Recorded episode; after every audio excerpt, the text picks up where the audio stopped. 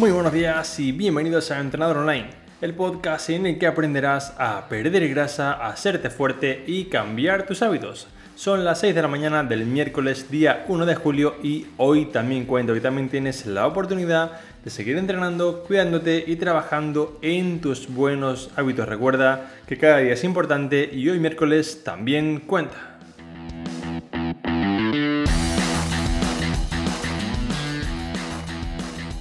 Buenos días y bienvenidos una mañana más al podcast de Training World. En el capítulo de hoy traemos a Darío Santana, creador de fisicología.blog, con el que hablaremos de errores en la pérdida de grasa, extremos en nutrición, gasto de calorías durante el trabajo de cardio y mucho, mucho más.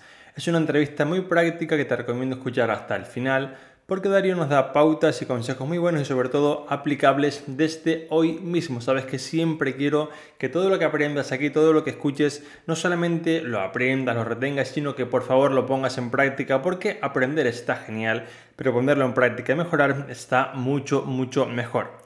Y ahora, antes de pasar con la entrevista, quiero recordarte que si no lo has hecho aún, tienes un test y programa de hábitos para perder grasa en el que aprenderás cuáles son estos hábitos que están fallando en tu día a día para poder así conseguirlo.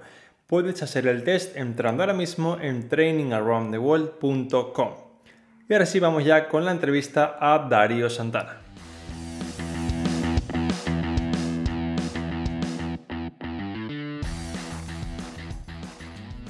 Muy buenos días Darío, muchas gracias por estar aquí. ¿Qué tal estás? Alberto, ¿qué tal? Un placer estar aquí contigo y bueno, para mí es un privilegio compartir aquí con, contigo. Sabes que eres un profesional al que admiro y la verdad es que me encanta tu trayectoria y nada, gracias por tenerme aquí contigo. Bueno, Darío, muchas gracias por, por, estas palabras. Justamente, sí, mira, Darío, yo soy, soy muy claro con mi trabajo, me gustan las personas que, que, bueno, que hacen un trabajo que sobre todo que es práctico para el, para el cliente final, ¿no? Que, que el cliente final que quiere saber cómo perder grasa, ponerse en forma, lo que sea, que sepa hacerlo de una manera sencilla y tú en tu caso esto lo haces muy bien. Así que bueno, eh, gracias a ti por, por, tu gran trabajo para poder estar aquí. Y para no hacer esto muy largo, vamos con, la, con las preguntas, ¿vale, Darío? Una de las cosas que yo más eh, hago hincapié con, bueno, en redes, igual que lo haces tú también, tú también lo haces muy, muy a menudo, y es que sabemos que, la proteína es un nutriente vital para conseguir perder grasa y ganar masa muscular, pero yo me encuentro con muy pocas personas, y realmente son muy pocas, no sé lo que te pasará a ti, que consumen realmente la cantidad adecuada. Entonces, ¿qué tres consejos podríamos darle a alguien que quiere aumentar su ingesta de proteína, pero no sabe cómo empezar a hacerlo? Estoy totalmente de acuerdo contigo y es cierto que cuando eh, te llega un paciente y analiza su cuestionario dietético, una de las cosas que a muchas personas les le suele pasar es que eh, la ingesta proteica brilla por su ausencia, es decir, eh, incluso están pensando que su ingesta es la adecuada y probablemente pues quizás no sea la óptima. Y cuando hablamos de óptimo, pues seguramente yo, yo creo que también hay personas que eh, están, por decirlo de alguna manera, con ese conocimiento de las ingestas recomendadas, ¿no? esos 0.8 a 1 gramo de proteína por kilo de peso corporal, que sabemos que son ratios que hablan de mínimos, en ningún caso hablan de cantidades óptimas. Si sumamos a esto el hecho de que la proteína ha sido un macronutriente que históricamente ha tenido como ciertos eh, dogmas muy establecidos y de forma negativa, como que puede causar daño renal, como puede causar daño óseo o pérdida mineral ósea, cosas que a día de hoy la literatura no apoya, pues yo puedo entender que hay cierta reticencia al hecho de aumentar la ingesta proteica y pensar que con ese gramo por kilo de peso corporal pues vamos a obtener pues los mejores eh, beneficios en este caso, ¿no? Eh, estamos muy lejos de lo que podríamos hacer seguramente de forma óptima. Si me preguntas sobre, sobre tres tips o, o tres consejos, en primer lugar, creo que lo más importante es saber exactamente cuánto necesitas. Y a partir de aquí, pues podemos movernos en diferentes baremos en función al objetivo, ¿no? Podríamos caminar entre desde 1.6 a 2,2 gramos por kilo de peso corporal. Hay autores que defienden que en épocas de déficit calórico, para potenciar esa preservación de, de, la masa muscular, eh, incluso recomiendan cantidades mayores, como 2.5 gramos por kilo de peso corporal.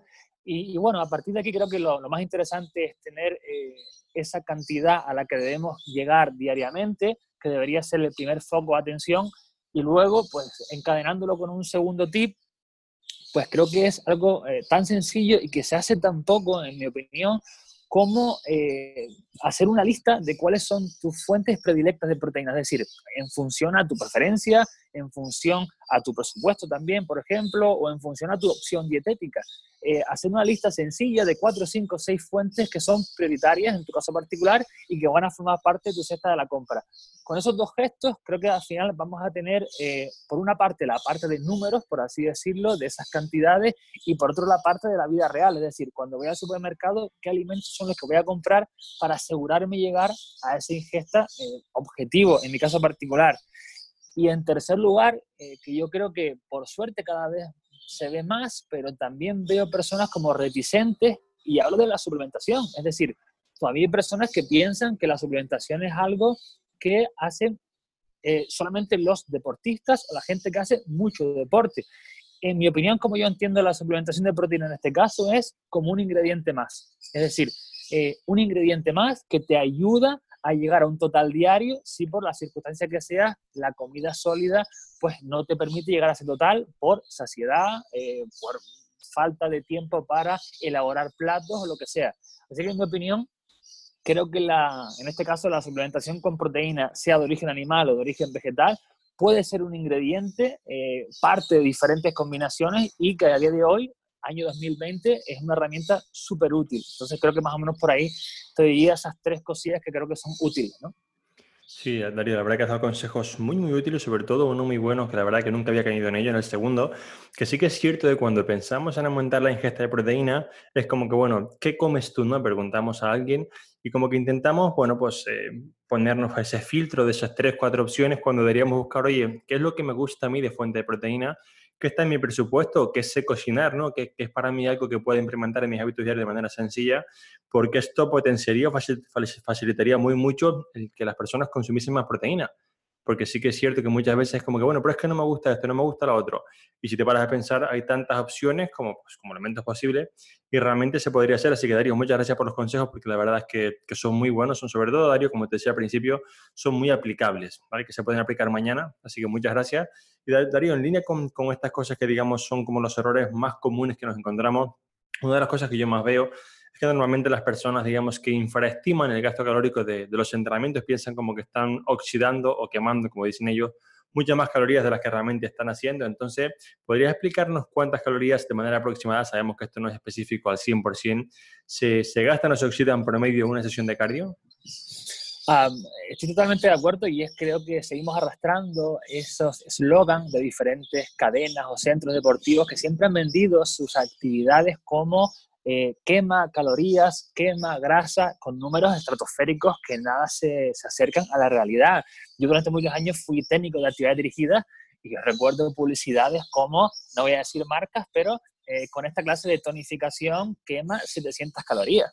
Algo totalmente irreal, pero que estaba eh, prácticamente a la entrada del centro. Entonces, bueno, creo que también este tipo de cosas afectan nuestra percepción muchas personas piensan eh, que están eh, utilizando una cantidad energética muy, muy, muy grande al hacer una actividad de moderada intensidad, cuando lo que sabemos a día de hoy es que muy probablemente lo que sucede es que la gente pues eh, sobreestima mucho el gasto energético y subestima la ingesta calórica.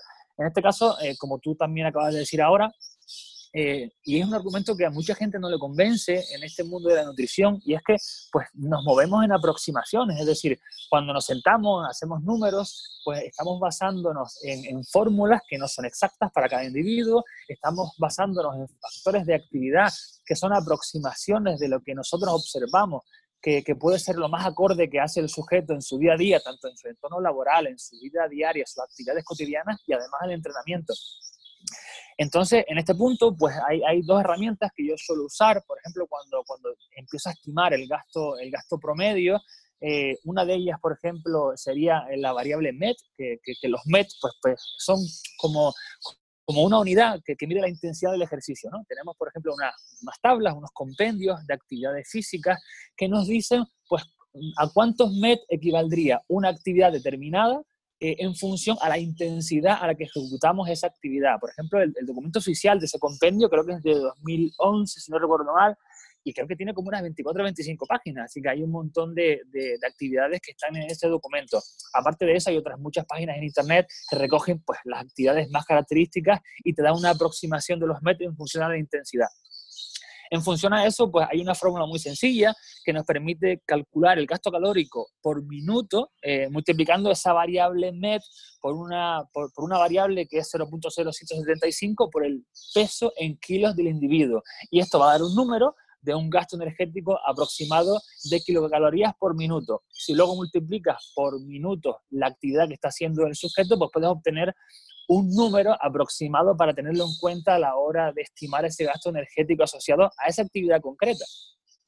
Otra opción que me gusta a mí mucho es eh, una herramienta que aporta Eric Helms en el, en libro de pirámides de nutrición y que es muy sencilla también, porque es una sencilla fórmula que eh, estima cuál sería el gasto energético por actividad en base a la intensidad por eh, cada 10 minutos de actividad y peso corporal. Entonces, con esas dos herramientas eh, y además del cuestionario dietético que aporta la persona y también la conversación un poquito con, el, con la persona, pues yo estimo luego un factor de actividad que se puede acercar a lo que el sujeto puede, eh, vamos a decirlo así entre comillas, gastar diariamente en sus actividades cotidianas más el entrenamiento.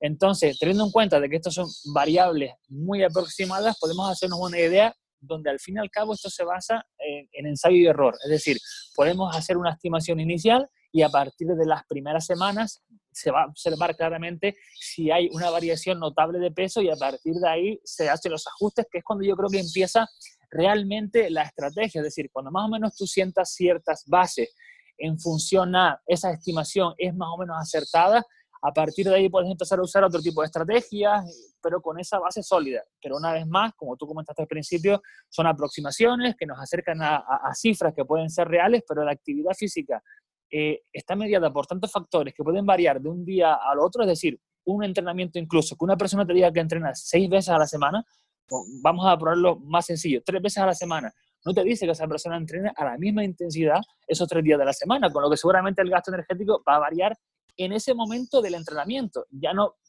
te, digo en el resto de las 23 horas que tiene el día. Entonces, teniendo en cuenta esta gran variabilidad, eh, bueno, eh, hacer números está bien, pero dejar claro que siempre son aproximaciones, más o menos fiables, pero aproximaciones. Sí, me ha encantado que has comentado, Darío, justamente que la parte, digamos, la parte interesante viene cuando una vez sentadas las bases empezamos a ajustar. Y esto justamente hace poco me escribió una chica por Instagram que me preguntaba algo de Alberto, ¿cómo hago esto con el entrenamiento? Y le dije, bueno, es así, así, así. Le dijo, es que es muy difícil. dije, claro que es difícil, por eso los entrenadores nos pasamos mil horas eh, estimando las cantidades de cada cosa, porque no es decir, ah, ¿sabes qué? Pues la cinta me pone que gasté, oxidé 500 calorías, pues ya está. No, esto es más complejo. Y como tú bien has dicho, la parte interesante viene cuando sientes estas bases y empiezas a reajustar en base a cada persona, ¿vale? ¿Por qué fallamos? ¿Qué está fallando? ¿Qué se nos escapa? ¿no? Para ir un poco avanzando, porque realmente creo que es gran parte de lo que podemos hacer como entrenadores, porque al final, bueno, pues una directriz sencilla podemos darla por redes o por donde sea, pero sí que es necesario pues este ajuste, este acompañamiento, por así decirlo, para que la persona vea un gran resultado. Así que gracias por comentarlo porque me parece algo muy importante. Y justamente, Darío, hace, hace unas semanas veía en tu Instagram un post que me gustó mucho, que hablaba de lo que se denomina el contraste dinámico y un poco explicaba por qué nos cuesta tanto comer alimentos sanos como tenemos como opciones. De hecho, tenemos más opciones de este tipo, galletas o snacks, que, prácticamente las opciones sanas. Entonces, ¿por qué, digamos, nos cuesta tanto comer alimentos sanos cuando sabemos que, que realmente pues, son los ideales, pero bueno, no, nos gusta más como comer los otros? ¿Esto por qué sucede?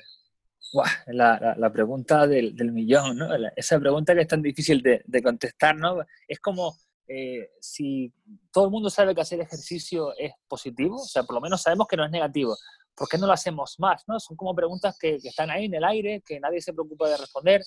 Y en cuanto a la alimentación, eh, es complejo, es complejo, porque eh, en primer lugar, yo creo que una, no vamos a decir mala, vamos a decir una alimentación mejorable, eh, no se percibe como dañina o, perjudicial para la salud. Es decir, la salud no es como el icono de la batería del móvil que, va bajando y cuando tú ves que estás bajo mínimo recargas con una acción y ya tienes salud completa. No, la salud es un ente abstracto, es decir, pues tristemente solo le damos la importancia que merece cuando la perdemos o cuando la empezamos a perder. y esto pues, pues nos pasa mucho. Entonces, eh, si acompañamos esa percepción subjetiva de lo que es la salud con ah, el entorno en el que vivimos, donde eh, la publicidad de este tipo de productos es inmensa en todo tipo de medios, redes sociales, eh, televisión, eh, radio, eh, es, es, un bombardeo constante. Eh, si le sumamos también que a la hora de que una persona llega al supermercado y puede identificar según qué productos pueden ser más o menos eh, interesantes, leer una etiqueta no es algo tremendamente difícil, pero no es algo fácil. Es decir, no está hecho para que la gente interprete que un producto se diferencia claramente de otro porque puede tener un valor nutricional mejor. Incluso estas últimas, eh, estos últimos intentos, como, esta, como esta, este sistema Nutri-Score, ¿no? que, que, prácticamente tenemos ya encima, pues tampoco eh, es totalmente fiable. Hay datos ya que muestran que hay ciertos productos que tienen una valoración eh, que no deberían tener y otros productos que consideramos como sanos que tienen valoraciones inferiores, es decir, que ni siquiera el hecho de catalogar productos por colores, que debería ser lo más sencillo, intuitivo y visual para la gente, tampoco parece que funciona. Y, no funciona porque observamos que la tendencia a los números en cuanto a sobrepeso, obesidad, eh, ya no solamente en personas adultas, sino en, niños y niñas, eh, van a aumento. Entonces, mm, es, complicado. Si sumamos eh, que no se perciba la salud como algo objetivo, si sumamos a que el entorno no ayuda, a que estos productos en su fabricación de forma intrínseca están hechos para que no podamos comer solamente uno. De hecho, hay una campaña publicitaria de unas eh, patatas fritas conocidas que dicen justamente eso, no podrás comer solamente una. Eh, hay un montón de personas valorando cuál es el, el, modo de crujir perfecto, el sonido, la combinación de nutrientes para que potencie un sabor determinado es, muy complicado, es muy complicado huir de ese tipo de productos que son tan palatables, que eh, nos dan una recompensa inmediata y además diría también que ah, hay cierta normalización de este tipo de productos eh, socialmente y esto lo vemos constantemente. yo me encuentro con pacientes que, que tienen su enemigo en casa, ya no solamente cuando salen fuera, sus amistades, y al final pues van a ciertos sitios a comer, todo el mundo va, pues yo también voy, no quiero ser el raro o la rara, al final no le digo nada, si me pongo a hablar de hábitos saludables parece que esto es como una conversación que, que es como incómoda, puedo entender eso en el entorno eh, de fuera, pero es que hay personas que tienen el enemigo en casa, su pareja o su propia familia, que no les apoya en su decisión de mejorar sus hábitos, que eh, a la hora de hacer la compra, pues meten en el carro cosas que estando en casa sabemos que las vamos a usar. Entonces al final vemos como hay un sumatorio de un montón de factores que parecen estar en contra de muchas personas que, que quieren mejorar sus hábitos, pero que ante ese bombardeo constante de un montón de frentes llegan y flaquean. Y yo puedo entender perfectamente que se flaquea. Eh, y creo que hay un abismo muy grande entre los objetivos que nosotros nos proponemos sobre el papel y lo que sucede después en la, en la vida real. Entonces creo que el apoyo de las personas que tenemos cerca es importante, la información es importante, leer es importante, rodearse de gente que tenga hábitos a los que queremos aspirar, creo que eso es vital, es decir, si nos rodeamos de personas que toman alcohol, lo más probable es que nosotros acabemos tomando alcohol y extendemos eso a todo tipo de variables. Y si hacemos analogía a esa frase que dice que somos la media de las cinco personas con las que pasamos la mayor parte de nuestro tiempo, creo que nuestro entorno social va a modular muy mucho nuestra salud futura. Y eso es una cosa que creo firmemente. De, de verdad que lo creo. Sí, sí, estoy contigo al 100%. Y has mencionado un apartado que para mí es muy importante, que yo no conocía hasta que empecé a, trabajar, sobre todo con personas, que empecé a trabajar con personas con, con, obesidad, y que entendí que muchas veces, justamente creo que fue antes de ayer, pues instalar una pequeña encuesta de si cuando alguien hace dieta lo cuenta en casa o lo esconde. Y me sorprendió porque más de 200 personas dijeron que lo escondían. Y, y aquí tenemos el primer problema, mi opinión es que si tú no normalizas que cuidarte es algo bueno, es muy complicado y cuando alguien ponga delante la pizza o lo que sea, tú comas sano porque dices, bueno, ¿sabes qué? Para que no vean que estoy dieta, para que no sea ese raro o esa rara, pues acabaré cayendo, pero empieza por normalizarlo. Yo, por ejemplo, tengo clientes con los que les digo, oye, pues mira, ¿sabes qué? Quiero que lo hables en tu casa. Le digas, mira, háblalo en casa, mira, me voy a empezar a cuidar y quizás tendría un poco más estresado, un poco más estresado, un poco más fatigado, por favor, os pido ayuda.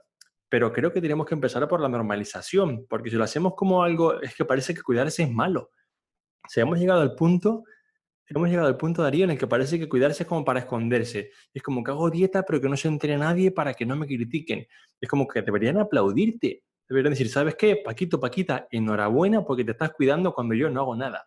Entonces creo que uno de los puntos sería normalizar, sabes que quiero cuidarme, eh, si me quieres apoyar, bien, si no, pues no pasa nada, por lo menos no, no derrumbes mi trabajo, ¿no? Pero creo que normalizarlo ayudaría mucho porque me encuentro, o sea, ayer me sorprendí con casi que 200 personas, decían que lo escondían y yo decía, pero ¿cómo puede ser que escondamos algo que debería ser para, para gritar? ¡Eh, que en mi casa vamos a cuidarnos todos! O sea, que debería ser al contrario. De hecho, a, título de esto, hace, hace muy poco, Miguel Ángel Florido publicó en, su cuenta de Instagram un, un post súper interesante en el que hablaba de la gran variabilidad entre la ingesta calórica que hacíamos en función a las personas que nos acompañaban. Eh, el post es tremendamente imperdible, hay que, hay que leerlo, es súper interesante, pero se observa cómo nuestro comportamiento y la cantidad de comida que comemos se modula un montón en función a lo que nosotros percibimos de nuestro entorno, de la gente que nos acompaña y cómo pensamos que esa gente nos está valorando a la hora de estar comiendo acompañado. O sea, al final, quien siga negando que el componente psicológico de comer eh, no existe y que solamente se centra en los números y en las calorías, que no digo que no tengan su importancia, pero que ese componente eh, psicosocial cada vez está más presente y que creo que muchas personas, para muchas personas es un lastre, eso a día de hoy es un, es un ayudo totalmente contrastado. Sí, yo, yo, yo hay casos, Darío, en los que creo que más que una dieta o un entrenamiento se requiere un cambio de vida. Es decir, si tú no estás dispuesto o dispuesta a desaprender todo lo que sabes y empezar a cambiar la manera en la que piensas respecto a los alimentos, la manera en la que hablas con, las personas que tienes cerca, la manera en la que, eh, o las personas que escoges para comer incluso, eh, va a ser muy complicado porque lo que tú dices, sí que yo, yo te, te, envío ahora mismo un Excel con hasta el último macro perfecto, pero cuando tú tengas que poner esto en práctica con tu marido, tu, tu mujer cenando cualquier cosa, tu niño comiendo chocolate, eh, los amigos bebiendo cerveza, es decir, lo que tú dices, hay un gap enorme desde este Excel que es perfecto, que es bonito, con todas sus vitaminas y sus cosas, a luego la realidad. Entonces, sí que tenemos que, tenemos que ser muy fuertes mentalmente y sobre todo, como tú bien dices, Darío, empezar un poco a escoger las personas que tenemos cerca, porque sí que con esto supongo que habrá gente que, que le ofenda un poco, ¿no? Pero yo me encuentro con, con, clientes que me dicen, es que, por ejemplo, me quiero cuidar y hace cinco años que mi marido no me deja cuidarme y encima pues se mete conmigo. Y yo digo, mire usted, si hace cinco años que usted se quiere cuidar, el marido se mete con usted y esto no cambia, pues con perdón, igual debería cambiar de marido. Es decir, hay, cosas, es decir, yo creo que tenemos que, que decidir llegado a un punto quién queremos en nuestra vida. Entonces, yo, por ejemplo, eh, sé que estoy conociendo a una persona que puede ser mi pareja o lo que sea, que yo me quiero cuidar, y esta persona es 100% opuesta a mí, de mira, de verdad, o sea, me queda usted genial, pero sé que llegado a un punto en la vida tendremos un contraste muy grande que digamos que mi fin de semana querrán de ser ir a la montaña a caminar, el tuyo será ver Netflix. Entonces, para no llegar a un punto en el que tengamos un problema, paramos ahora, ¿no? Entonces, sé que esto no es fácil, sé que esto requiere de, de mucho autoconocimiento, ¿no? Y que no siempre es sencillo, pero yo me encuentro con eso, ¿no? Es que, por ejemplo, pues mis amigos siempre beben alcohol. Bueno, pues ¿qué tal si quedas menos con ellos? Es decir, eh, hay una gran parte de responsabilidad propia en que esto vaya hacia adelante, creo yo. Pues sí, totalmente de acuerdo. Al final, eh, el entorno modula un montón nuestras decisiones y nuestra respuesta a diferentes estímulos. Y si eh, yo supongo y, he visto que es mucho más probable que uno se enganche a una actividad si te rodeas de personas que están enganchadas a la misma actividad. Es decir, por ponerte un ejemplo muy sencillo, un mundo que conozco mucho, eh, hace mucho tiempo yo como alumno, ¿no? Recuerdo, empecé en clases de baile, en una academia, etcétera, y yo veía cómo eh, personas que estaban dentro invitaban a, sus conocidos y cuando esas personas llegaban, veían el ambiente, veían a las personas, empezaban a, tratar a la gente de allí y empezaban a hacer círculos de amistades dentro de la academia. Y, empezaban a ir a las fiestas que eran fiestas de bailar eh, y veías que con el paso del tiempo personas que antes solo iban a fiestas donde lo único que les hacía era tener la copa en mano y beber alcohol y, poco más, empezaban a ir a otro tipo de fiestas donde lo que se hacía era bailar y donde era eh, socializar un poquito más con gente y como consecuencia beber poco o menos o nada de alcohol. Es decir, al final un pequeño gesto generó un cambio muy grande y, ese gesto fue satisfactorio incluso porque la persona aprende a bailar, en este caso particular, la persona deja otro tipo de hábitos y seguramente otro tipo de compañías que tenían esos hábitos eh, que él o ella también tenía antes. Así que el entorno y cómo lo elegimos al final modula un montón nuestra respuesta a, a, a lo que somos y cómo somos. ¿no? 100% de acuerdo contigo. Bien, Darío, para seguir un poco con, las preguntas, seguramente, y esto eh, digo seguramente, y si hablo contigo dentro de un año te preguntaré otra vez que seguramente, porque esto pasará en toda la historia, nos llegan personas que dicen, ¿sabes qué, Darío? Yo lo hago todo bien, pero no consigo perder peso, perder grasa. Y bueno, la, la, respuesta obvia es, bueno, entonces no lo haremos tan bien, ¿no? Pero bueno, ¿qué es lo que está fallando en estos casos? Por norma general, sabemos que cada caso será específico, pero si pudieras darnos como unas pautas de lo que normalmente más te encuentras que le falla a las personas. Ah, es curioso que, me preguntes esto porque, porque me pasa un montón de veces que ah, cuando me llega un cuestionario eh, y lo leo, veo que el cuestionario es extrañamente impoluto. Es decir, joder, es que veo que hay personas que hacen las cosas tan bien. Si esto está tan bien en el papel, entonces, eh, ¿qué es lo que falla para que eh, la persona en concreto que se pone en contacto conmigo quiera eh, o tenga un objetivo de mejora de la composición corporal? Si, parece que no puedo hacer nada, lo que tengo que hacer es aplaudir y decirle, pues está todo genial, o sea, ¿qué ayuda puedo darte?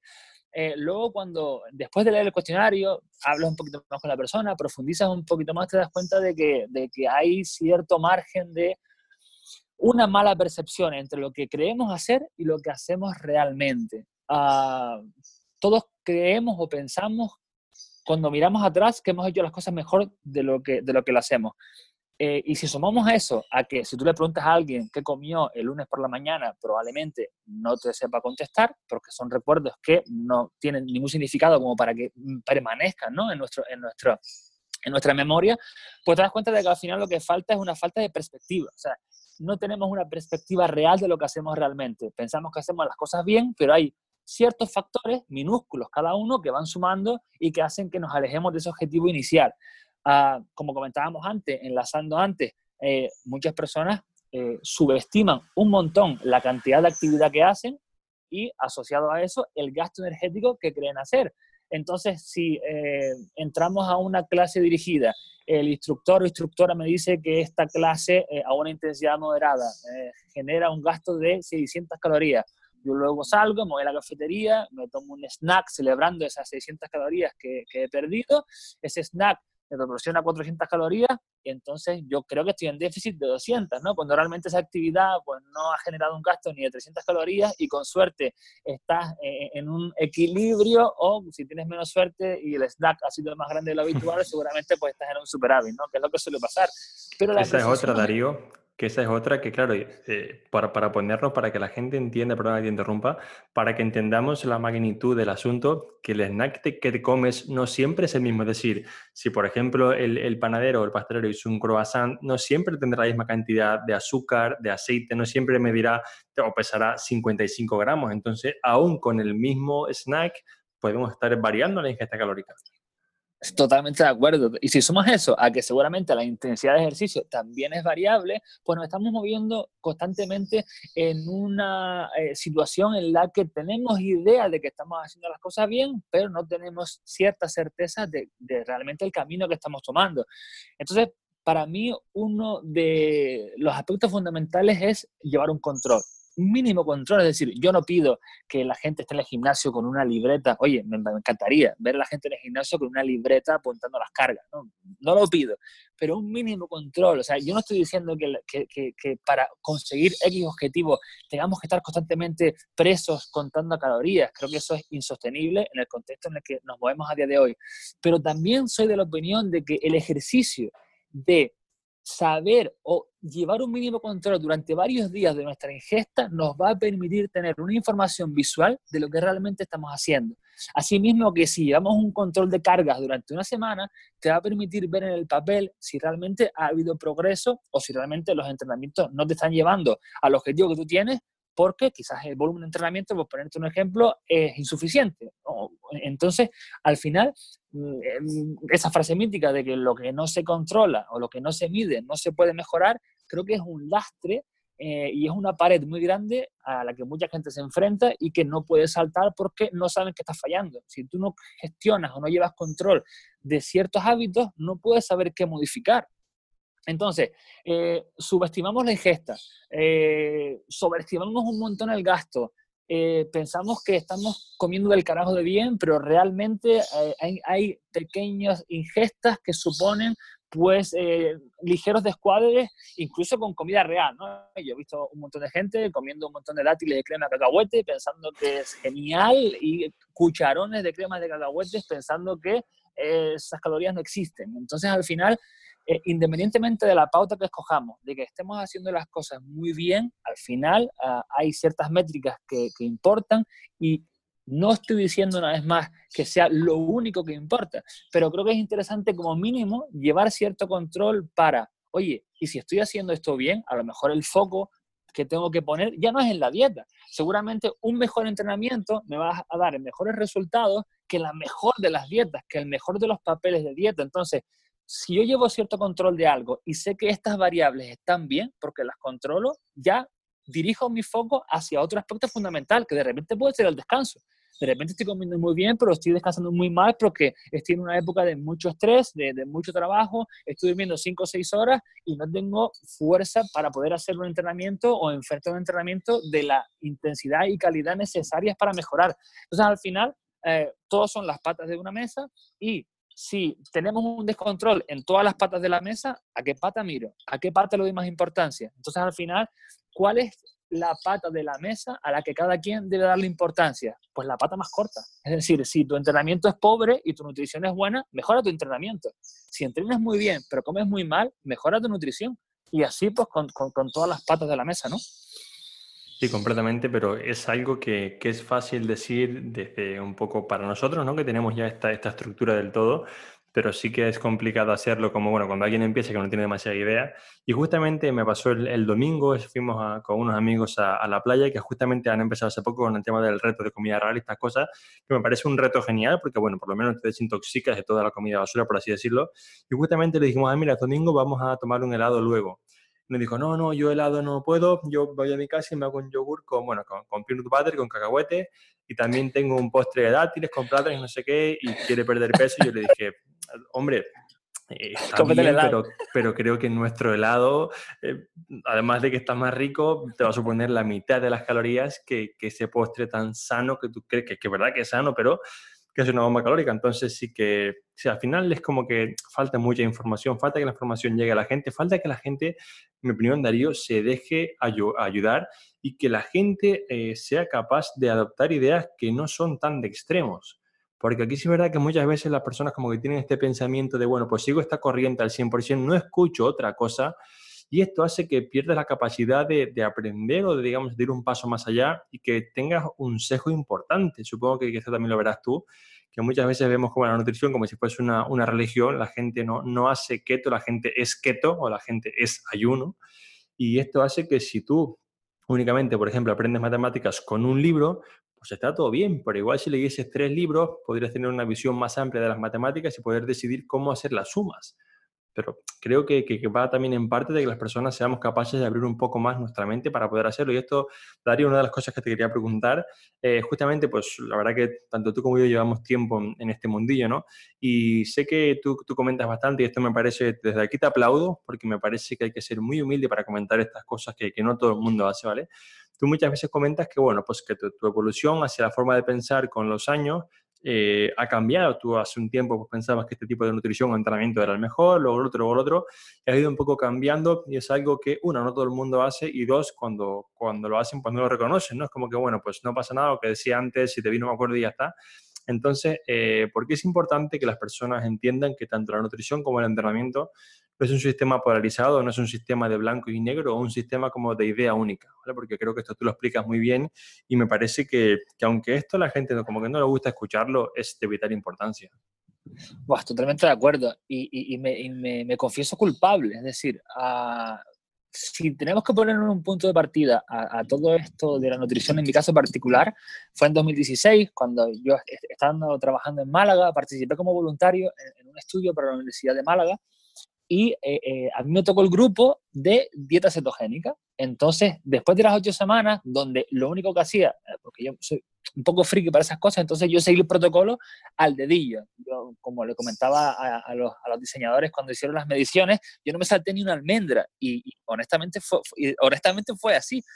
Ah, y yo ejecuté el protocolo de entrenamiento y el protocolo de dieta tal cual ponía en el papel, ¿no? Entonces, claro, después de ocho semanas, yo recuerdo que los resultados estéticos que yo conseguí eh, fueron muy buenos. Entonces, imagínate el sesgo que yo tenía hacia la cetogénica. O sea, para mí aquello era lo mejor. Eh, en ese momento no había empezado a estudiar todavía el técnico superior en dietética y eh, durante esas semanas lo único que hacía era profundizar en autores que solamente hablaban de dieta cetogénica, en artículos que solamente hablaban de low carb y dieta cetogénica. O sea, para mí la única pauta válida para todo el mundo y para obtener los mejores resultados era justamente esa. De hecho, me acuerdo perfectamente que al, a finales de ese año, cuando empecé en el técnico, eh, a, a, primeros meses, incluso el primer año completo, tuve reales discusiones potentes con compañeros de clase defendiendo que la cetogénica era lo mejor por encima de cualquier otro método.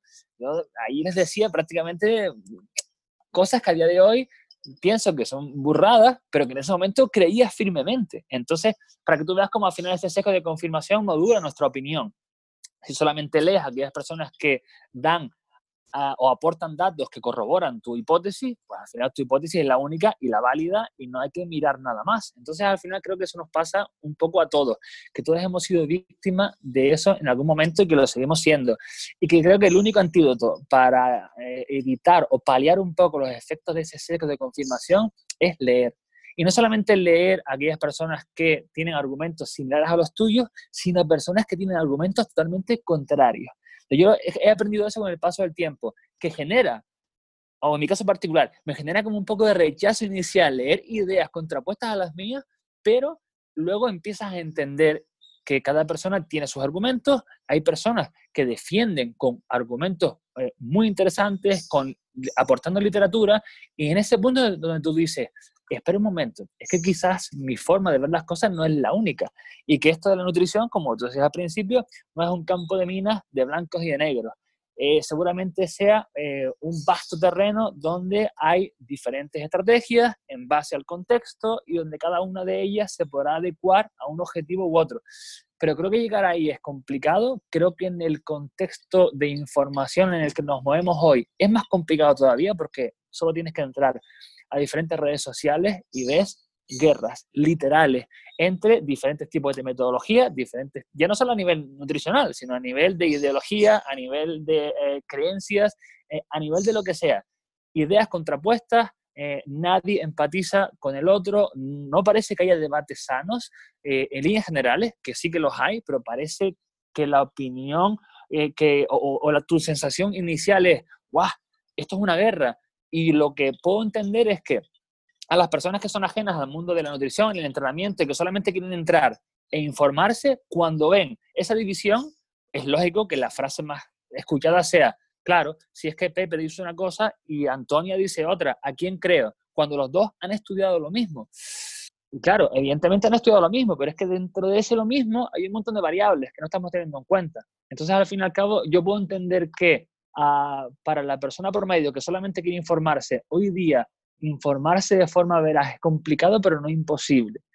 Y que creo que al final, cuando eh, empiezas a filtrar un poquito cierta información y empiezas a leer a buenos profesionales, esos propios buenos o buenas profesionales te llevan a otros buenos o buenas, porque al final los buenos y buenas se rodean de más buenos y buenas. Y empiezas a crear un círculo de información positiva y te empiezas a dar cuenta los que están dentro de ese círculo y los que están muy, muy, muy alejados del círculo, que son los que cuentan muchas tonterías, charlatanes, charlatanas, que solamente quieren vender sus productos, sus metodologías, con nombres, etcétera, etcétera, etcétera. Entonces, en un mundo en el que la gente en su perfil de redes se pone amante de la dieta no sé qué, eh, amante del de, eh, el ayuno no sé qué, o incluso donde tenemos aplicaciones, descubrí una aplicación, Alberto, el otro día, que cuantifica las horas de ayuno que haces, como si fuera una competencia, como si regalaran algo por hacer más horas de ayuno. Y donde hay grupos en redes sociales donde la gente comparte su récord de horas de ayuno. O sea, eh, es como, wow, o sea,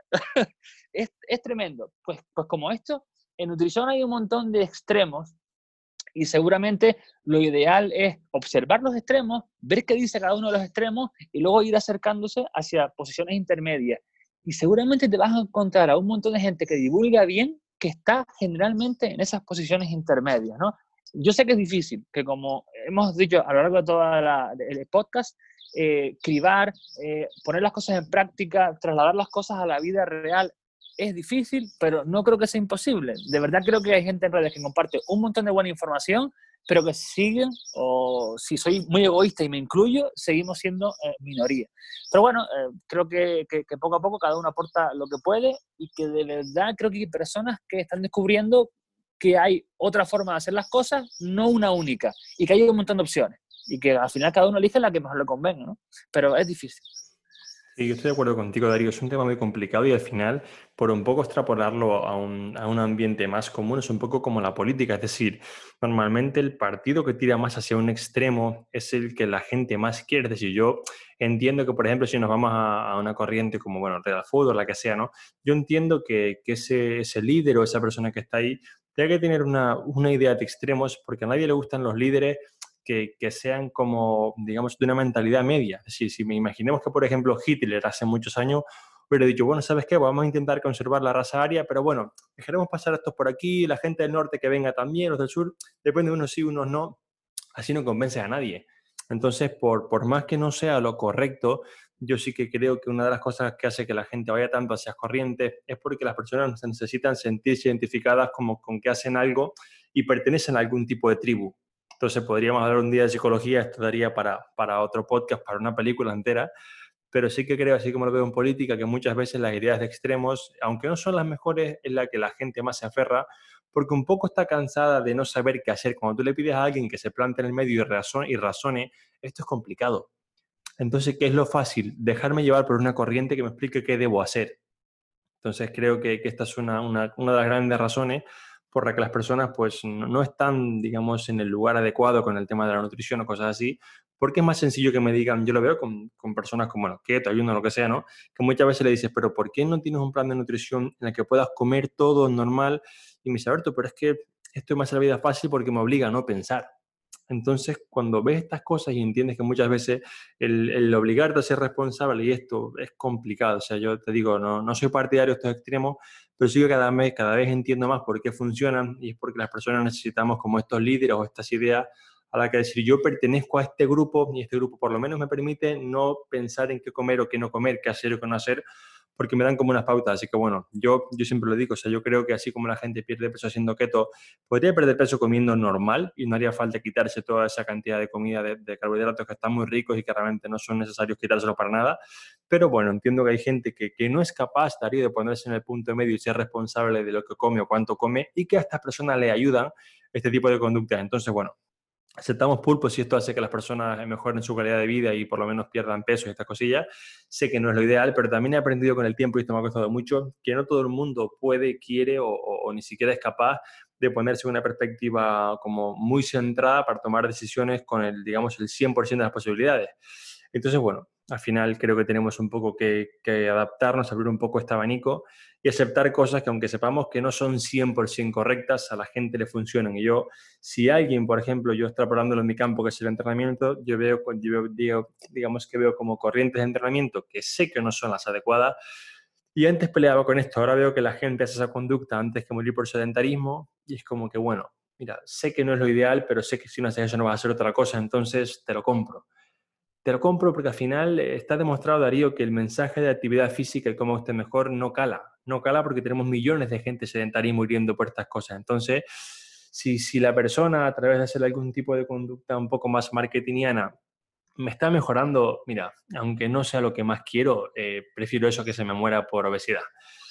Entonces, bueno, yo esta, esta es mi opinión. o sea, me ha costado mucho llegar aquí, pero bueno.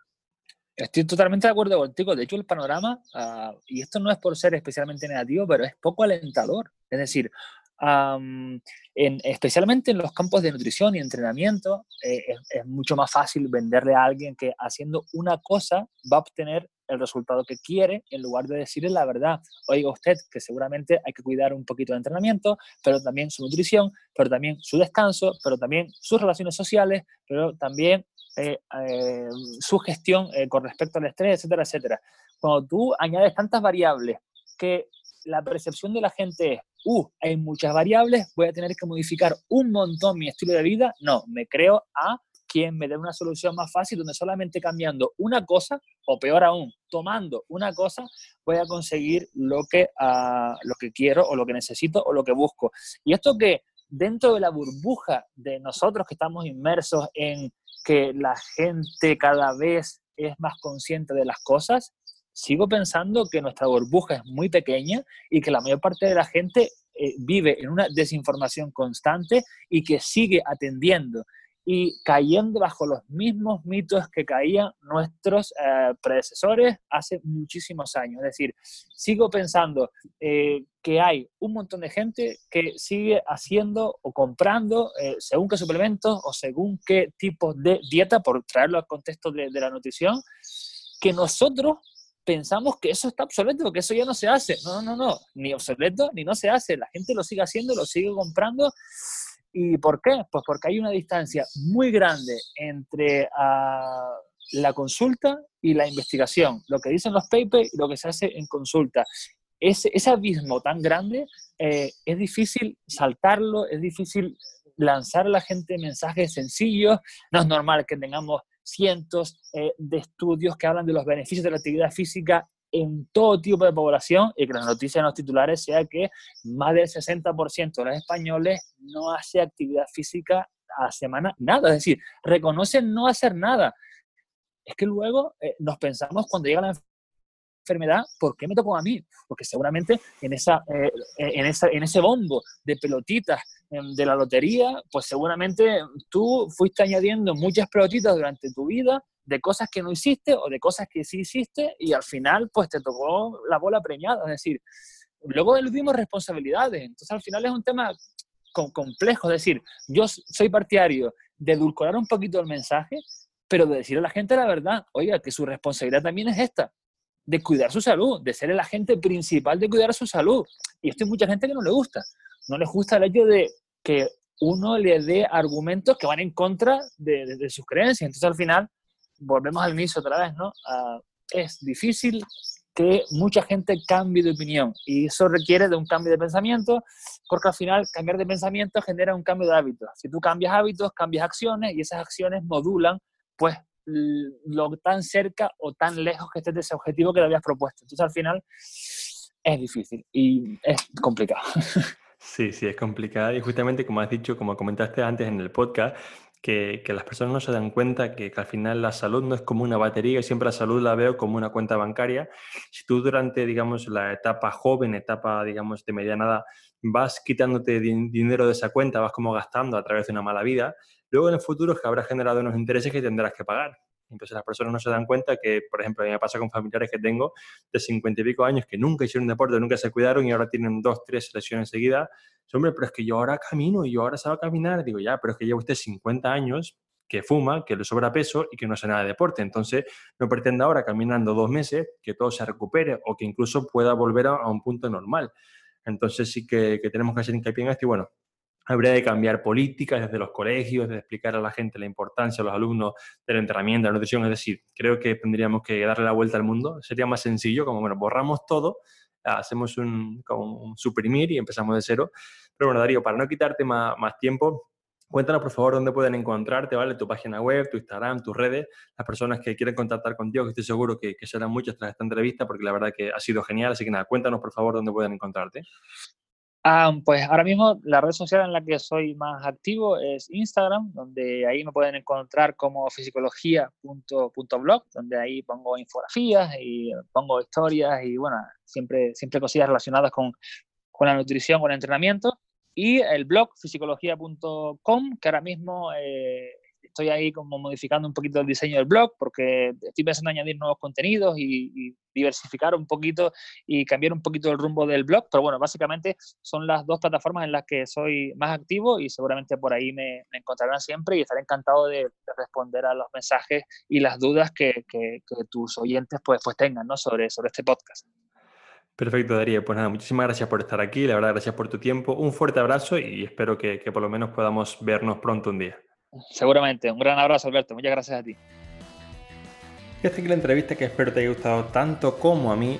Recuerda suscribirte al podcast para no perderte ningún episodio y revisar trainingaroundthewall.com barra podcast para descargar el PDF con las ideas claves del episodio y así poder repasarlas, compartirlas o simplemente aprenderlas un poco mejor.